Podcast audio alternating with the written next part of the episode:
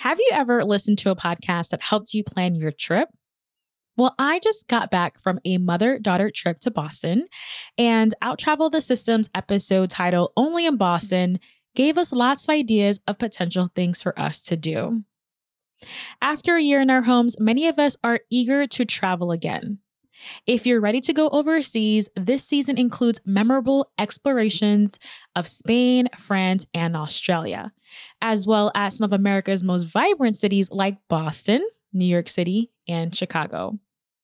Now, before you embark on your next trip, join host Nasrina Tassi to swap tips with travel experts and industry insiders, as well as people just like you and me who have great travel stories to share. So subscribe to Out Travel the System today on Apple Podcasts via the link in our show notes. Welcome to the Thought Card, a podcast about travel and money where planning, saving, and creativity leads to affording travel, building wealth, and paying off debt. We are the financially savvy travelers. Hey, financially savvy travelers. Welcome back to another episode of the Thought Card podcast. Today we have Vicky Sosa, who is a Florida based blogger traveling around the world with her stuffed monkey buddy.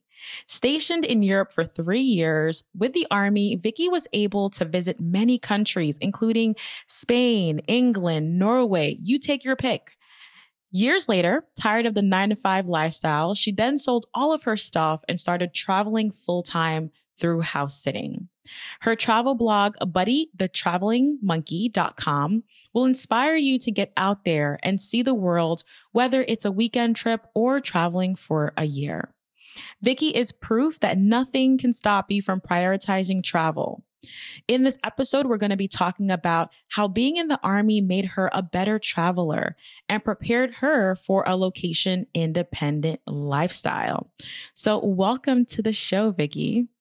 Thank you, Danielle. Thank you so much for having me. This is going to be a great chat. I'm really excited. We've been friends, online friends. We've met up at travel conferences, blogging conferences.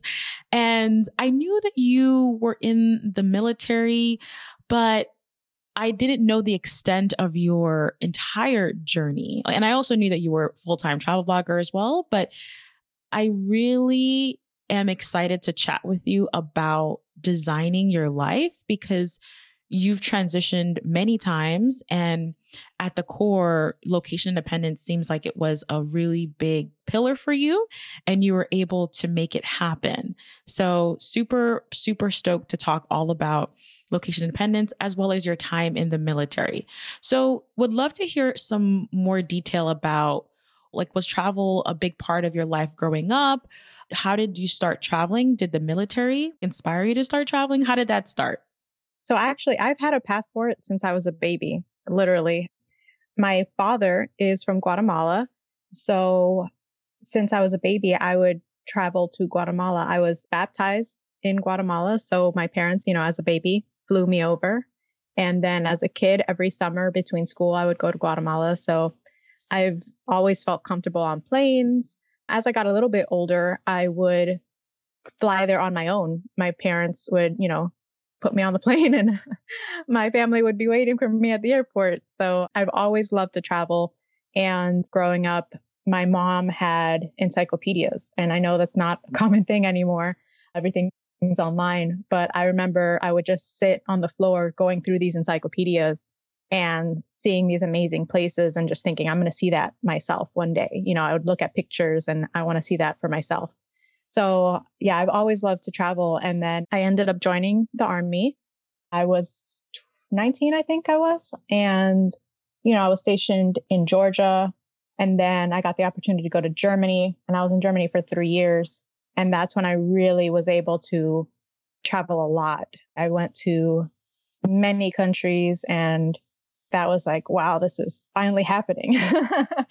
I was in Rome and I remember touching this pillar and I was like, what if Caesar touched the same pillar? And like, I got teary eyed because that's just something that I'm a big history buff too. So it was a great experience being able to travel over there.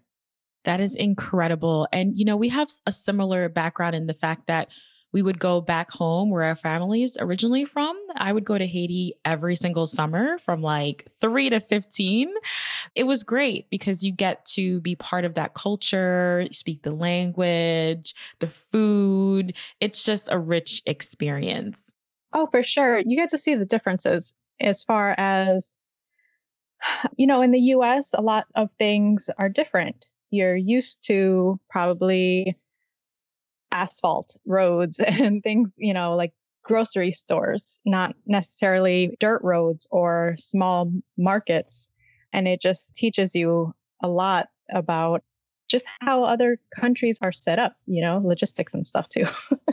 No, that's so true. I remember I would come home from an entire summer in Haiti and I would forget how to speak English. So the first couple days at school were a little like my English is a little heavy there. but it was just a great experience overall. So when you were stationed in Europe, how often were you able to go on trips to visit different destinations throughout Europe? Were you taking more weekend trips? Were you taking longer trips? Share more about that. Yeah, so it was mostly weekend trips. Obviously, you know, there's a lot of work to do. And when I was first stationed there, I was married at the time, and my ex husband was actually stationed on a different base. So, like the first year that I was there, the first year out of the three, we were mostly just trying to meet up, meet each other. He would travel to me, or I would travel to where he was stationed. So it was after he was able to get moved and we were settled together that it was like, okay, now we can go travel. And we were really lucky at that point. I don't know how it is now, but at that point where we were stationed, the policy was that at least once a month there should be a three day weekend. So if not a four day weekend. So like if there was a holiday like Thanksgiving, that was kind of automatically a four day weekend.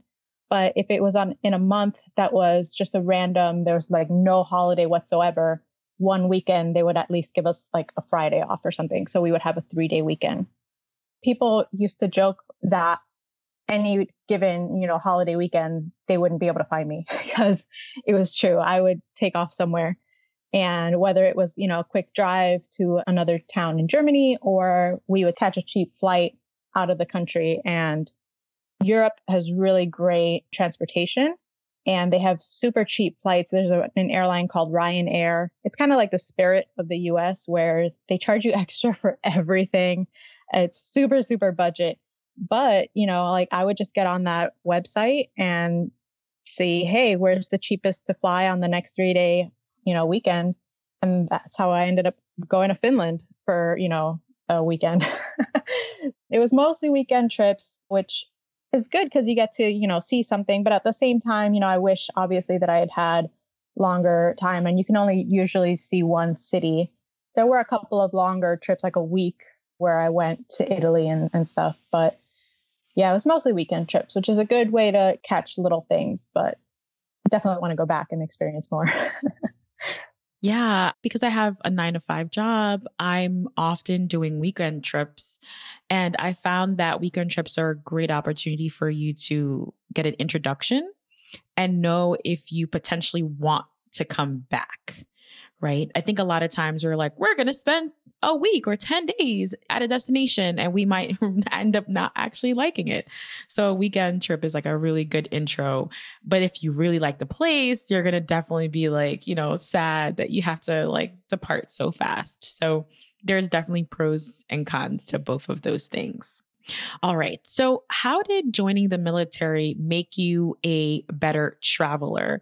You have a wonderful article on your website, which I'll have the link to in the show notes about how joining the military made you a better traveler. And to me, why this was important to share is because it's not one of those connections that you're like, oh, it's very clear. I just loved reading your insights on that. So, would love for you to share some of the results and some of the things that have stuck with you years, years later. In the article, I mentioned five things, and the biggest of the five is really flexibility because when you're in the army, you know, things change. One of the biggest phrases I learned was adapt and overcome, right? and that's definitely true when you're traveling because as OCD as you can be about planning, you know, like, and I'm totally guilty of that. I love spreadsheets and itineraries and all of that and doing my research ahead of time. But you have to realize things can go wrong. And the biggest thing is to not let that, you know, like ruin your trip. You have to be flexible. You have to adapt, have a plan B and maybe even a plan C. You can research ahead of time and see this museum is open on these days and these hours. And then you get there and maybe they didn't post that, oh, they have a wedding. And so they closed down or something like that. So, you know, okay, can't go there. That sucks, but move on and go somewhere else. Or in my case, I had the experience where I was traveling with a friend and this friend decided that he met a local and wanted to spend a few days with her. So I was like, okay, well, there goes my travel buddy. And I was like, okay, well, he didn't want to see this and this. So while he's shacked up with her, I'm going to go see the things that he didn't want to see in the first place. So there's that. You know, you, you just have to be flexible. Something else that I learned in the military, I learned how to be a leader. Obviously, you're in charge of people, but then you also learn how to be a follower. You know, you have to take orders from those that are in charge of you.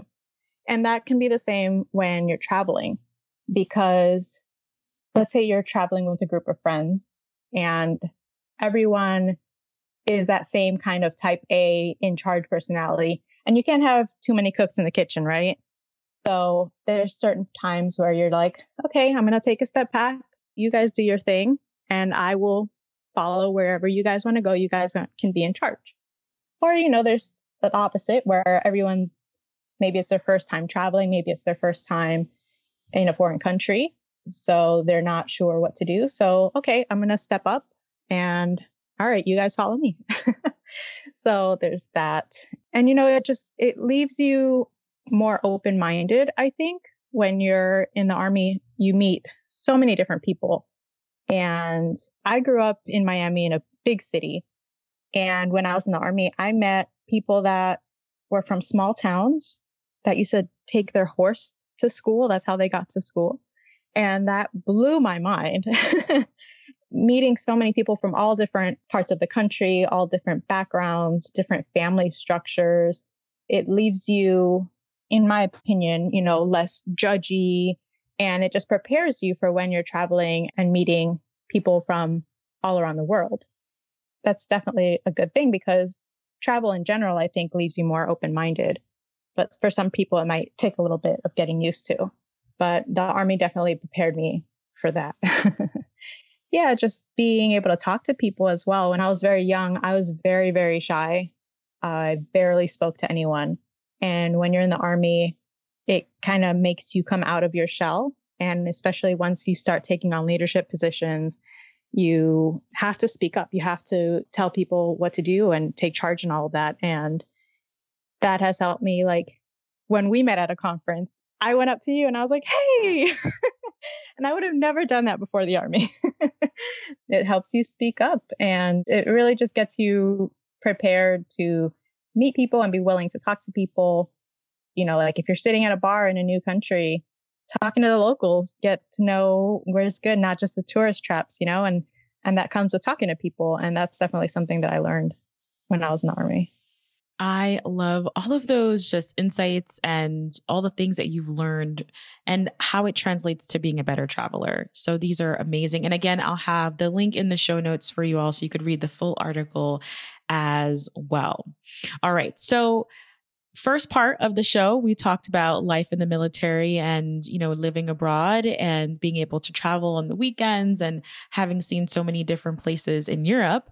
But since then, you have had quite a few lifestyle transitions. And I think this is where things get really interesting and a true passion of mine, especially for someone who is still working a nine to five. So I just am so inspired by people who have decided to take the leap, become location independent, create their own businesses, craft their own life. Very inspiring. So let's talk about how you decided and why you decided to quit your government job in 2016 to start working for a small insurance company that would let you work remotely for half of the week. Yeah. So I guess, you know, baby steps, right? So when I got out of the military, I at that point still wanted to be connected somewhat with the military. You know, it's a good part of my life. I love the structure of it. So I worked a few different government jobs like the VA, the Veterans Association, stuff like that. But after Europe, I was actually stationed in San Antonio, Texas. It killed a little bit of my soul because after Europe, you know, I was traveling all the time. And then Texas is one of those states that takes forever just to drive out of. And I felt very confined life happened and I ended up moving to Colorado and then I moved back to Florida where I'm originally from. Throughout those moves, I had different government jobs. Then when I got to Florida, I got to Miami, I was home in Florida in Miami for the first time in almost 11, 12 years. And so I started doing a lot of local travel. You know, I hadn't been here in so long and I started doing the whole visiting what's in my own backyard and I loved it and I wanted to do it more. And I was talking to a good friend of mine and she heard of a job opening through her mother-in-law actually that they were hiring someone in this small insurance company and they were offering some remote work, you know, half the week. And I was like, that would be awesome because that would give me a chance to travel more. So she talked to her mother in law. Her mother in law talked to her boss, who is the owner of the company. Like I said, it's a very small company. And I went in and I interviewed, and like two days later, they're like, yeah, you got the job. I went from this very stable government job with great benefits. It wasn't very hard to do what I was doing. So I had this like dream job and I was like, nope, I'm willing to give that up because I want to travel more. So I transitioned over to the small company. It was great. And I kind of got to dip my toe, I like to say, into that remote work pool, I guess. And and this was, you know, years ago before, obviously before COVID, before more jobs transitioned into the whole remote work thing. And, you know, at some point, my boss just realized, you know, like I'm reliable. He doesn't have to be on me every five minutes. He knows that I'm getting my work done. It was a really good transition. And it was great because, you know, I worked in the office Monday, Tuesday, Wednesday. Wednesday night, I would take a flight and I would go somewhere and be in my hotel room working during the day, Thursday, Friday. But in the evenings, I could explore. And then Saturday, I would obviously have all day to explore as well. And Sunday, I would fly back home. So it was a great way to do some more weekend travel. And I had already started my blog at that point. So it was great content for my writing and, and all of that. So it was interesting when I quit my government job. A lot of people were like, Are you sure you want to do this? What if this small insurance company, what if they tank? My boss at the VA kept telling me this was a horrible idea. I had to go for it, you know, and I did, and it's worked out great one of the questions I had here for you is why trade security, stability, and great benefits? I know why, but a lot of people are wondering why. Yeah. For sure. I'm not married. I don't have kids. I figured if this was the time to be crazy, so be it. You know, like I wanted to travel. For me, it was just that love of travel and having that opportunity, I figured this is my shot. And, you know, I figured the stars were aligning if I just happened to be talking to a friend about wanting to travel more. And she's like, well, hey, I heard of this job. So I just figured it was the right time. And I was in very good position with my previous job. And even though my boss was trying to convince me to stay, multiple times he took me, uh, you know, out into the hallway to talk and kept telling me to stay. I always knew, or I always felt that if things didn't work out, I could always go back. I didn't burn any bridges or anything, but I wanted to try it. And it's worked out beautifully since then. Being able to travel outweighed everything else for me. Yes, yes. And when we say words like security, stability, great benefits, these are all relative and these are all subjective, right? Because you can find stability in other forms. You can find security in other forms, benefits in other forms. And like you said, it's all about weighing out the pros and cons. For you, traveling, being location independent, weighed more than some of the other things that were being offered through your nine to five job. So I love your answer. And I think, again, it's all about what you truly want. As a listener, what do you want, right? What do you want and what do you prioritize? Awesome. So, how did you build up the confidence to take on this new opportunity? Was it the love of travel that just gave you the courage? Were you nervous? Were you scared about taking the leap? Talk about more in terms of confidence. Like, how were things playing on in the inside? So, it's interesting because I started this new job and eventually, like I said, I kind of dipped my toe into the whole remote thing. I loved it so much and I had started my blog and eventually I got into the mindset that I wanted to focus more on my blog and I wanted to blog full time. And, you know, you can't get 100% out of something unless you give 100%. And this job that I was working, even with the remote and everything, I still didn't have time to work on my blog as much as I would have liked. I was doing stuff late at night and it was just exhausting. And I started seeing other bloggers were full time and they were traveling and focusing on their blog at one point I decided, even though this new job had been great, I had already been there a couple of years, I decided that I wanted more. I wanted to be completely remote. So I actually went in to quit that job and I was like, okay, I'll figure out the money stuff later. so I actually went into the job and talked to my boss, the owner of the company, and I had a whole speech laid out and, you know, he's a small business owner. So obviously I try to put it in terms of, you know, business so that he would understand. And he did, but he said, no, I'm not going to let you quit. And I was like, what? you can't tell me no.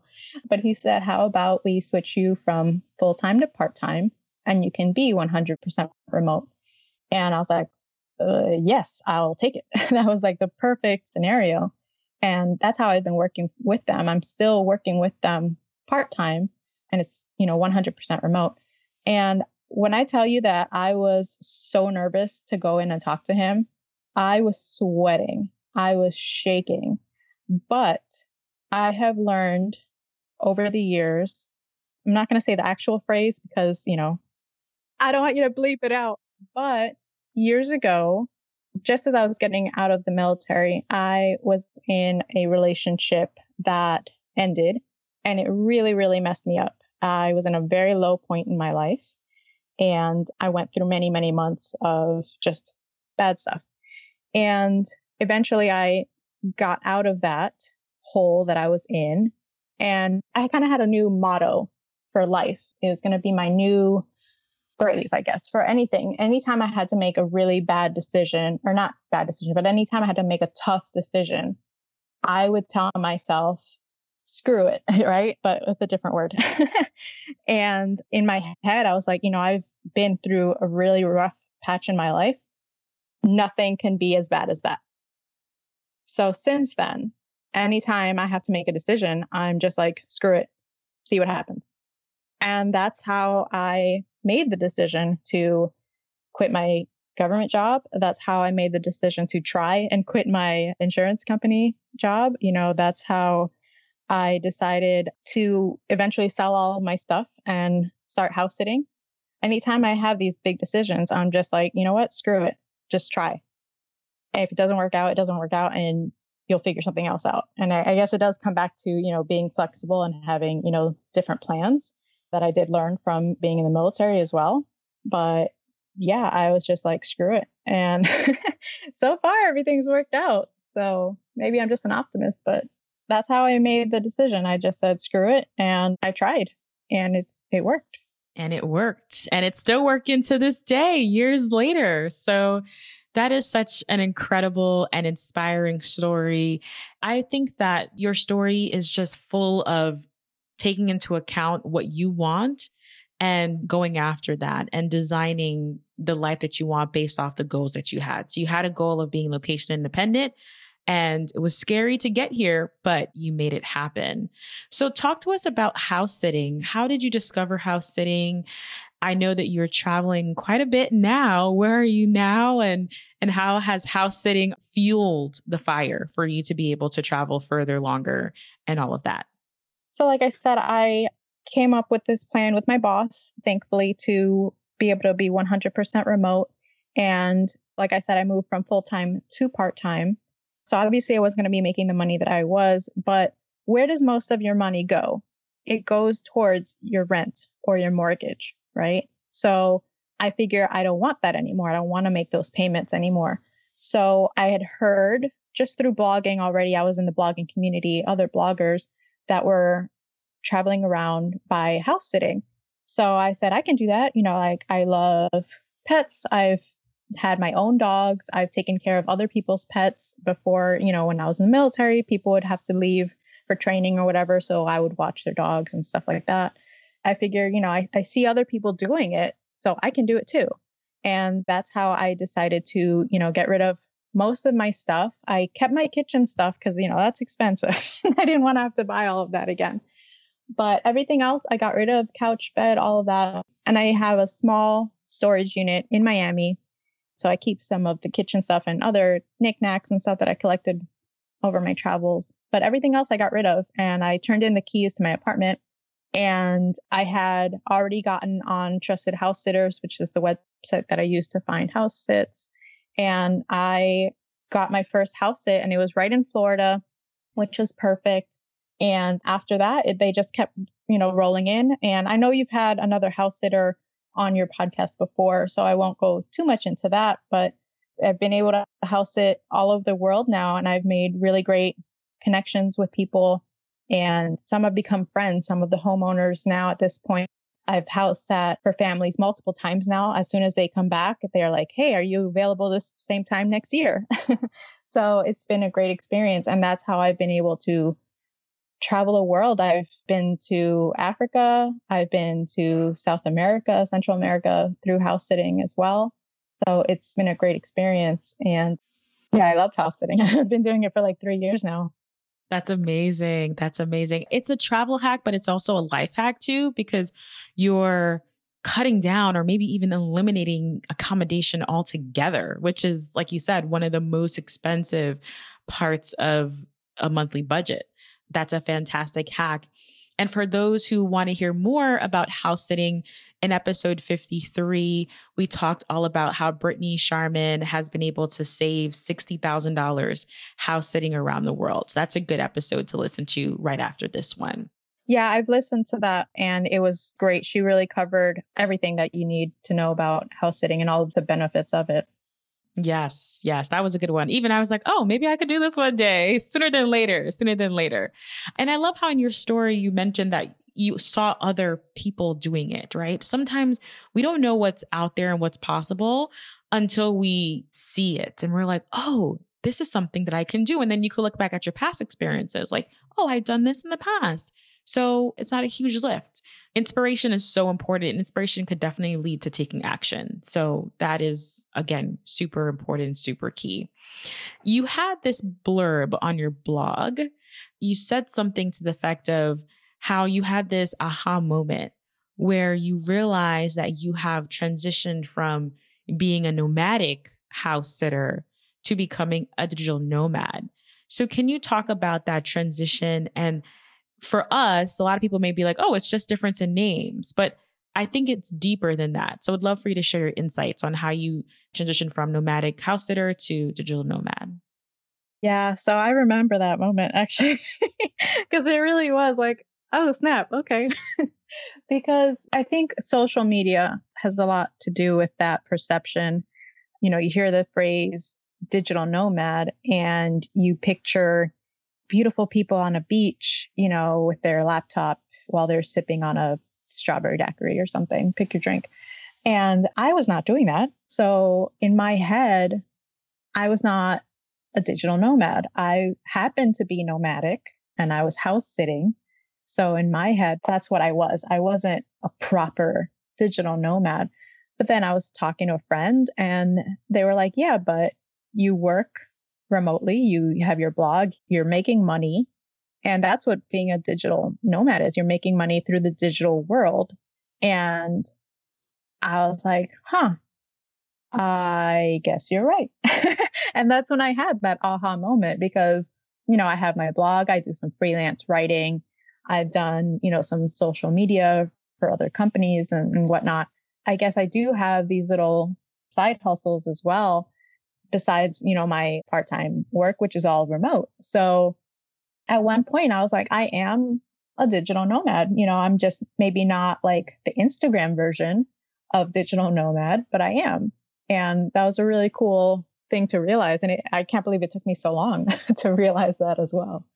Yes. And I love how you just mentioned that, like, we have pictures in our mind and we have what we think these terms mean, but we may realize that we are closer to who we want to be or you know we, we just may be there already. And i think for me this season of the podcast i've realized a lot of things that i want in my life i may not have arrived or maybe i have arrived right? So i think having those moments and being like oh I'm here and I am a digital nomad. And now you have like lots of articles on your blog that talk about being a digital nomad, how to do it, resources and tips like that. So you are able to help other people realize this goal as well. So I love that aha moment. All right. So we're going to wrap up this episode, but I definitely wanted for you to share more about your travel blog. One of the things that captivated me about you early on is that you have Buddy, and we'll make sure to have a photo of you and Buddy on the show notes as well. So, what inspired you to start your travel blog? Did you have a writing background at all? And how did you meet Buddy as well?